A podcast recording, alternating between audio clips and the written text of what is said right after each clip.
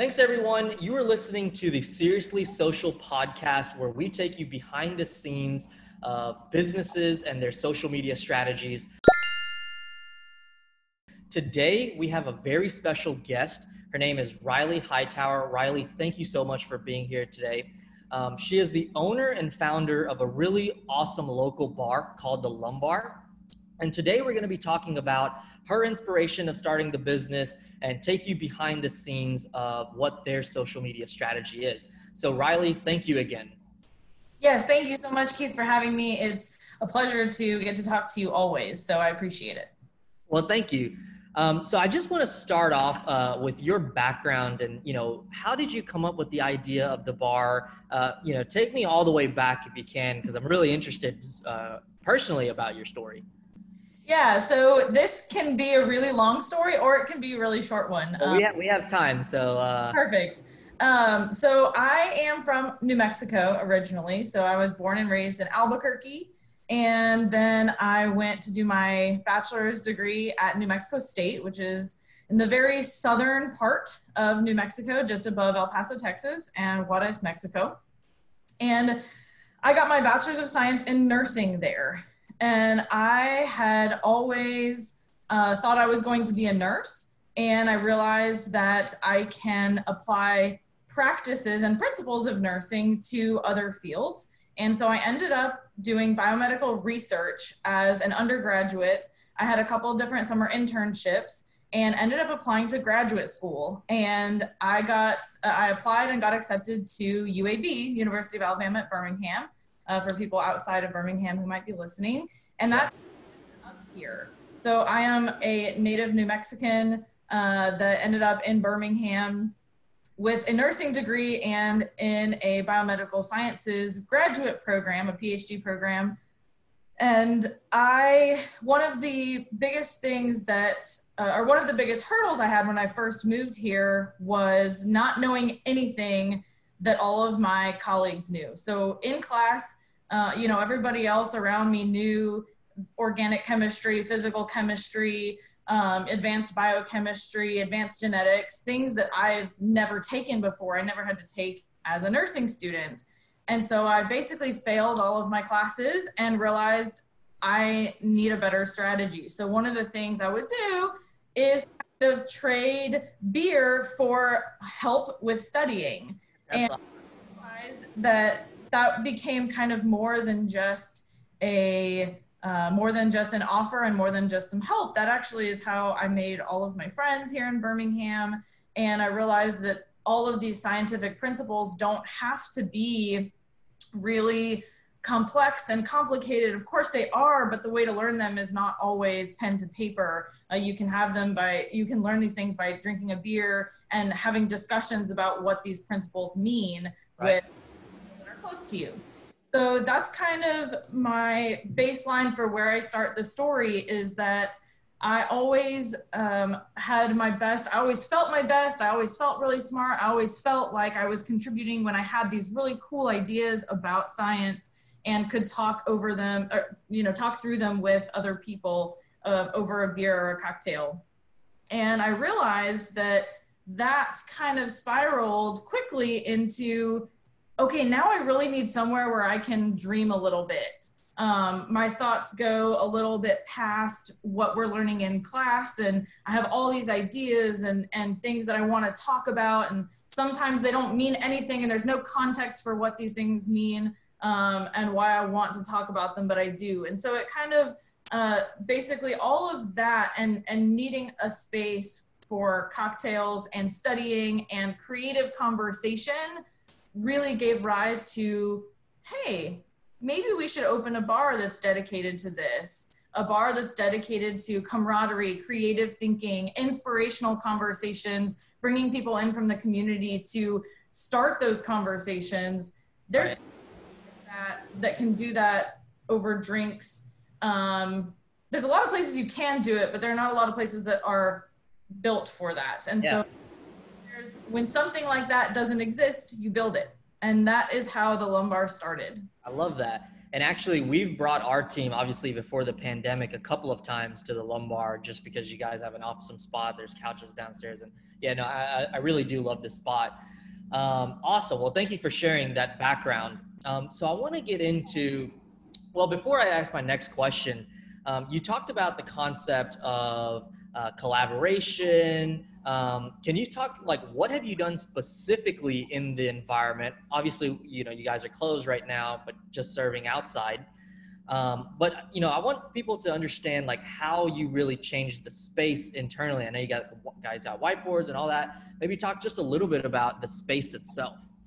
Yeah. So the space inside was meant to be kind of a touch on a, on classroom design. So we have old school style chalkboards on the wall. We also have whiteboards. Uh, we hand out sticky notes. We use white napkins. It's kind of become a running joke, but we use white napkins specifically because when you're sitting at a bar and you remember something or have a thought, you don't have, I mean, I guess now we all have our phones, but if you're old school and need a pen to. Oh, I still do that. I get a. Yeah, yeah. So we have white napkins specifically for notes. We'll hand you a pen and a white napkin if you have something that you want to write down. Um, we've had sketches on, we have all kinds of things like that, markers um, that if you have these ideas or you came for these kinds of conversations with a group, you can um, you have a place and a space to write or draw them out. We do have a designated space inside that's partially closed off called the incubator, and that is free for reservation when we're open inside, which we're not right now. Um, yep. But when we're open inside, it's free to reserve for a group and the entire one entire wall of that room is whiteboard so uh, it also we have a tv in there you can hdmi your laptop for presentations people have powerpoints in there we have groups uh, pre-pandemic we had groups that were in their weekly studying uh, doing their kind of creative meetings for the for the week or for the month and that's been really nice to see that actually designated space where uh, we're having a beer but we have to do work and this is a space. I love that. I honestly, I, lo- I love the concept. Uh, and I'm kind of sad now that I didn't come more often while you guys were open. Um, we'll be around for a while, so there's time. Awesome, awesome. Um, so I know other bars around town are open internally. What drove you to make the decision of not opening inside?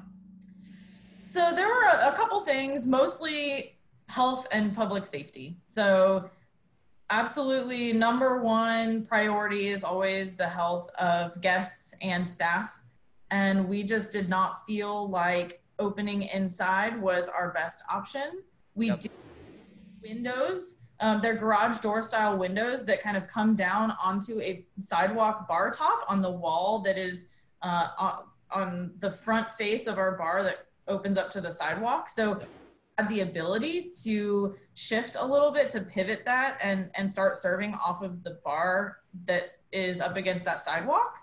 Um, so we figured if we have the ability to do that and we can be creative with that and we can make that work, that is the safest option for staff and guests. Yeah, no, I, and I can agree with that. Um, awesome. Well, I want to switch our conversation over to social media marketing. So, talk to me just a little bit about what your strategy is. What do you guys do on social media? What kind of things do you post? Uh, and let's start there. So, this is a really fun conversation. Everything that everything social media related has completely shifted over the year and a half that I've been doing this, and that uh, we've been we've been open for about a year and a half. So, yeah. um, really fun conversation. And I will say that right now my social media strategy is a lot different than it was pre-pandemic and a lot different than it was last summer and even from when we started so right, right. I guess one of the important things to talk about is how strategy has changed since coronavirus pandemic has hit right. and gone back to the basics in terms of when you're first opening your main goal is to get the information out to as many people as possible the the basic information. We're open. Here are our hours, and this is what we serve. Yep.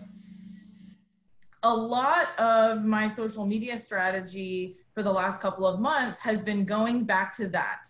Because everybody, especially everyone in food and beverage, is you know routinely closing down for cleanings closing down for cases changing hours. We're getting all of these mandates from the state and from the city and the county that are telling us that our hours are limited now. And then we had a curfew in place for all of the riots so a lot of changing pieces are happening um, are taking place in the food and beverage industry in particular and so i have been hitting hard back to the basics of we're open today.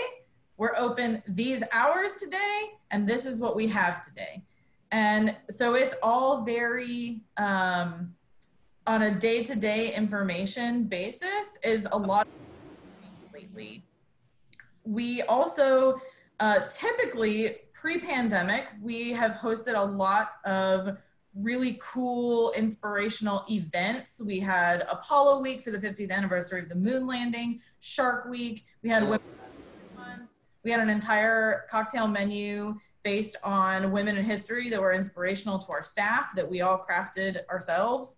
Um, we had Earth Month. So these are some of the things that we usually do. And pre-pandemic, a lot of my social media strategy will be kind of forward forward planning that information and and blasting that out to say this is what's coming. These are events that are happening. And that reeled back a little bit since we don't have as many of these large events.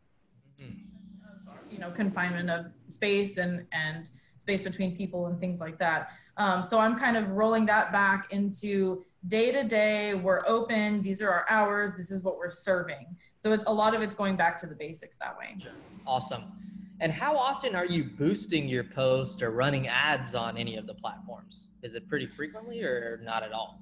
So almost never actually. So I have only boosted a post I think one time as for a Halloween party last year, which was massive, uh, the largest event that we've ever held. We had yeah. Halloween party. It was really fun.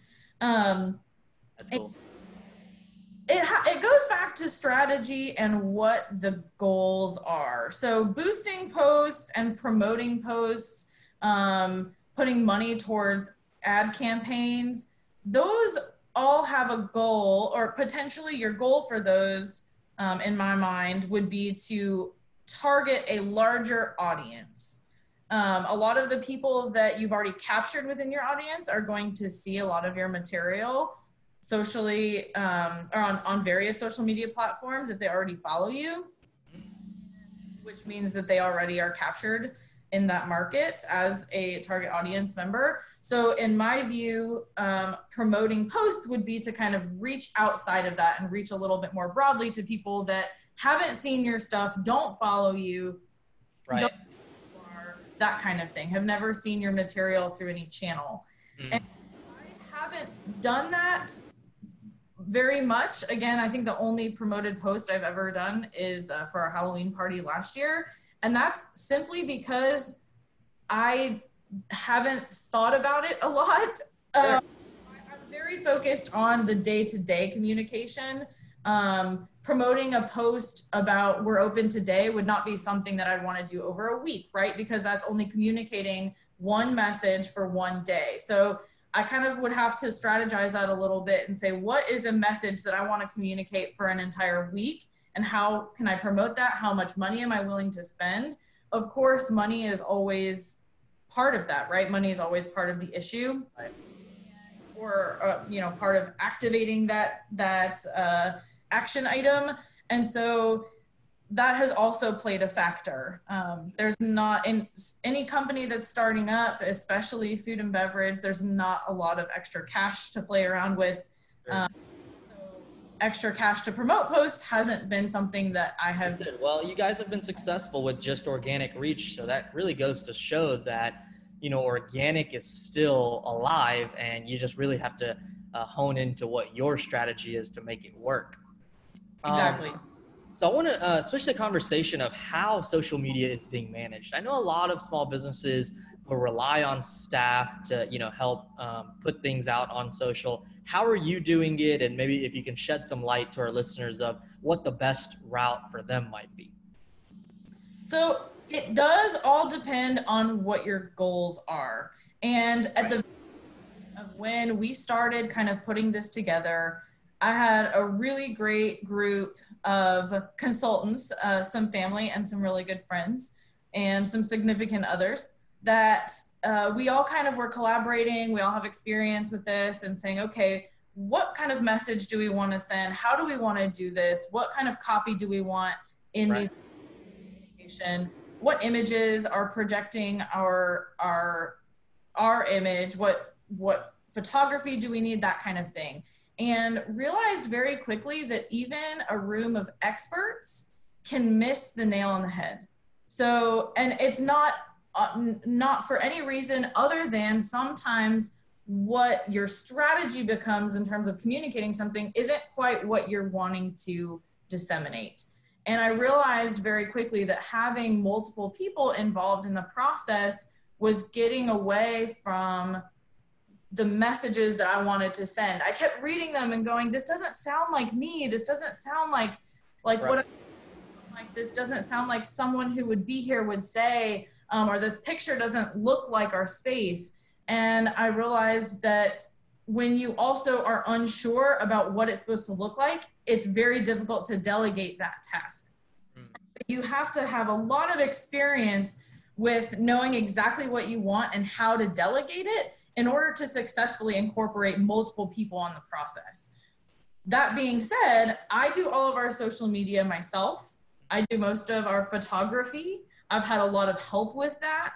Um, I let me rephrase. I do a lot of our photography lately, but I have not always done all of our photography. I've had amazing, amazing people uh, help with this process. And I've learned a lot. They've been willing to teach me. I bought a new camera. I practiced taking pictures of things in my kitchen, uh, just lighting and shadows and things okay. like that, right? So um, I have realized that when I don't know what I want something exactly to be, that's a difficult situation to delegate. And so I'm going to have to do it myself.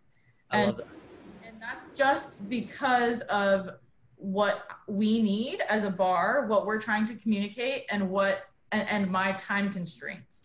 Um, there are plenty of other ways that this can work, and sometimes you hand it over to somebody and they know exactly what you want to say. They know exactly how they want to how you're going to want it said, how they're going to want it communicated, and that works just as well. Um, but for me, I do all of ours.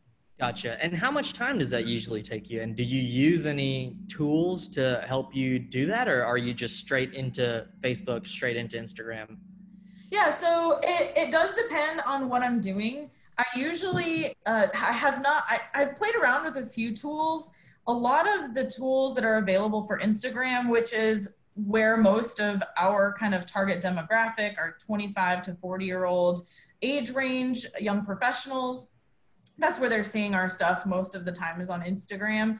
Yeah. And tools for Instagram don't fully integrate. For example, um, I don't want to schedule a post that I can't add a comment with hashtags when yeah. it right? Because then you've got this posted for a couple hours and you realize, oh crap, I have to go back and add the hashtags. And at that point, it's a past the, t- you know, it, it it's. Yeah.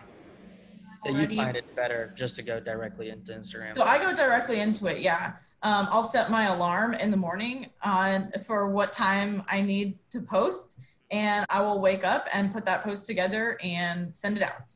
Gotcha. And it also depends. I, I do use Spark Post a lot to build posts. Uh-huh. I do use Illustrator also to design out things that I need designed. Gotcha. Gotcha. Okay. Awesome. Um, and have you thought about TikTok at all, or do you think that that's not a space where uh, you can really thrive. What, what are your thoughts on that? I'd love to hear your thoughts. I go back and forth because, man, if there's any time to just go off the rails, it's right now during a global pandemic when basically all rules have flown out the window. I just haven't had time. I mean, in in this age of trying to keep customers basically do as much business as possible with your doors virtually closed. Um, it's all it's taking a lot of time and effort and resources. And so i just haven't had time to kind gotcha. of talk. But i know a lot of people are doing it. And even as just a way to as a creative outlet for maybe a non-traditional way of how you communicate messages I've seen a lot of a lot of places start doing it, and I think it would be really fun. I just haven't had time to dive into it. Gotcha. Well, last question for you. What are your top three favorite social media platforms? Where do you spend your most time personally? I always I'm on Instagram, but that's because I'm posting a lot on Instagram. And I like photos. I, I, think I like the way that photography feels a little bit better than words. I'm not as good at words. With you on that. Visualizing things. Um, which is strange because I'm usually such a logical, linear person. So words should be a little bit easier for um, but yeah, I like that. Uh, Facebook is really good for events. I keep up with my family on Facebook. Right Not so much of a Twitter goer. I I have one. I'm trying. Uh, again, my words don't meet. I I don't love the way yeah. Words. So Twitter's not my go-to. Um, and I don't do TikTok only because of the time constraint, and I try not to have my life sucked away by one more thing. Netflix is already, you know, has already done that. Um, but uh, I pretty much. Yeah, I'm a. Um, I'm an Instagram, LinkedIn, and then Facebook. Yeah. I, I maybe even been spending more time on LinkedIn recently. Really? That's so interesting. See, I haven't I haven't taken the dive into using LinkedIn as a social platform yet. It's still very professional in my mind. Um, but yeah, I it is. It's a lot of traction. You know, we yeah. sell businesses, so that's where why I'm, you know, typically on that. Exactly, exactly. So, but that's something that that I've been trying to dive into. Also, I just made a uh, a LinkedIn profile for the Lumbar so that we can post job openings for bartenders and kitchen yep. like that. So, uh, I'm I'm trying. Awesome, awesome, awesome. Well, hey, look, thank you again so much for uh, doing this podcast. I'm sure our listeners got a lot of value because we do have very small business owners that all have restaurants and you know other types of businesses and i'm sure you brought them some value so thank you again absolutely thank you so much for having me keith i appreciate it